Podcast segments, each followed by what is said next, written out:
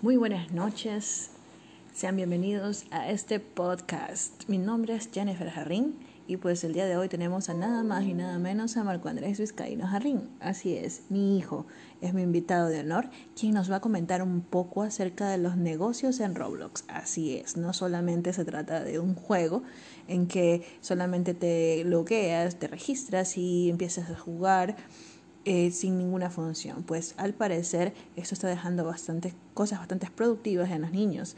Así que, pues Marco, cuéntame un poquito de ti, preséntate y cuéntame un poquito qué es lo que estás haciendo en Roblox. Hola, yo soy Marco Vizcaíno y lo que hago en Roblox es abrir un restaurante y vender productos como comida a domicilio o vienen a comer especialmente lo que yo hago es ir a dejar a domicilio la comida, por ejemplo, sus casas, campamentos, ciudad, departamentos, cosas así. Ok, me parece bastante interesante.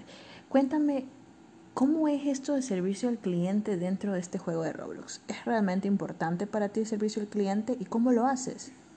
Sí, es importante porque si, porque si yo no hiciera ese servicio al cliente tan importante, los clientes no volverían a venir. Ejemplo, si yo digo hola, hasta luego, nunca más voy a venir debido a la atención que yo hago al cliente. Por ejemplo, yo digo que tenga buen día, regrese cuando quiera. Al siguiente día ellos regresan y siguen comprando. Y así es como el negocio sigue funcionando todos los días. ¿Y los precios son caros? No. El, el precio máximo que uno puede poner es unos, unos 15 dólares por comida debido porque yo tengo dos salas, una normal y una VIP.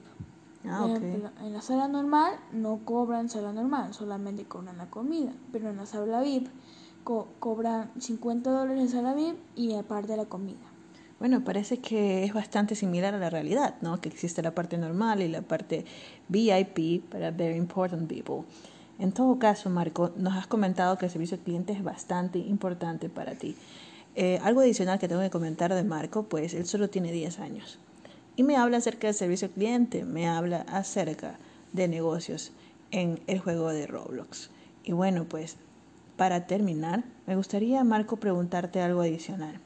¿Tú crees que esto es algo productivo para tu vida? ¿Has aprendido algo de este juego en realidad? Cuéntame qué, qué, qué opinas acerca de esto. He aprendido mucho de muchos juegos, por ejemplo el juego que que yo juego en el restaurante he aprendido a, economizar y equilibrar las cosas en el dinero, por ejemplo. En ese restaurante yo tengo que equilibrar cuánto gasto y cuánto gano, porque si yo, yo gasto más de lo que yo gano cuando vendo en los clientes, estoy perdiendo dinero. Pero cuando yo gasto menos ingredientes de lo que debería al, al conseguir el dinero, estoy ganando. Ok, ok, muy bien. Entonces parece que él está aprendiendo conceptos de economía, de cómo realizar el tema de, de costos varios y, y, bueno, y demás, demás envueltos en este asunto. Bueno, Marco, te agradezco muchísimo tu presencia en este podcast. Muchas gracias. Cuídate mucho. Ok, tenga buen día. Hasta luego. Bueno, ya que se fue Marco del set del podcast de esta noche, eh, quisiera comentar que, bueno, efectivamente como madre me llamó mucho la atención de que él pasaba jugando mm, ciertas horas al día Roblox. Entonces me quedé viendo un día y vi cómo era el giro del negocio, ¿no? Entonces me llamó mucho la atención. No necesariamente, yo entiendo que la, la, preocupación de la mayoría de los padres es no dejar jugar mucho tiempo a los niños porque no es saludable, no es bueno. Efectivamente, los niños tienen que equilibrar con actividad física, juegos reales, no solamente juegos a través de una pantalla. Sin embargo, he notado que puede sacarse provecho. Hay niños que pueden sacar provecho de lo que aprenden en juegos en línea. En este caso, pues un ejemplo puedo eh, citar a mi hijo, que lo noté, y ha aprendido bastante acerca del tema de negocios para la edad que tiene, me sorprende mucho. Es algo que quería compartir con ustedes y quizás eh, de pronto podrían ustedes prestar un poquito más de atención a los juegos que sus niños juegan en casa y de pronto podrían también llevarse una sorpresa de que están aprendiendo algo más que solo pasarla bien y jugar en la tarde. Bueno, esta es Jennifer Jarrín. Que tengan una excelente noche.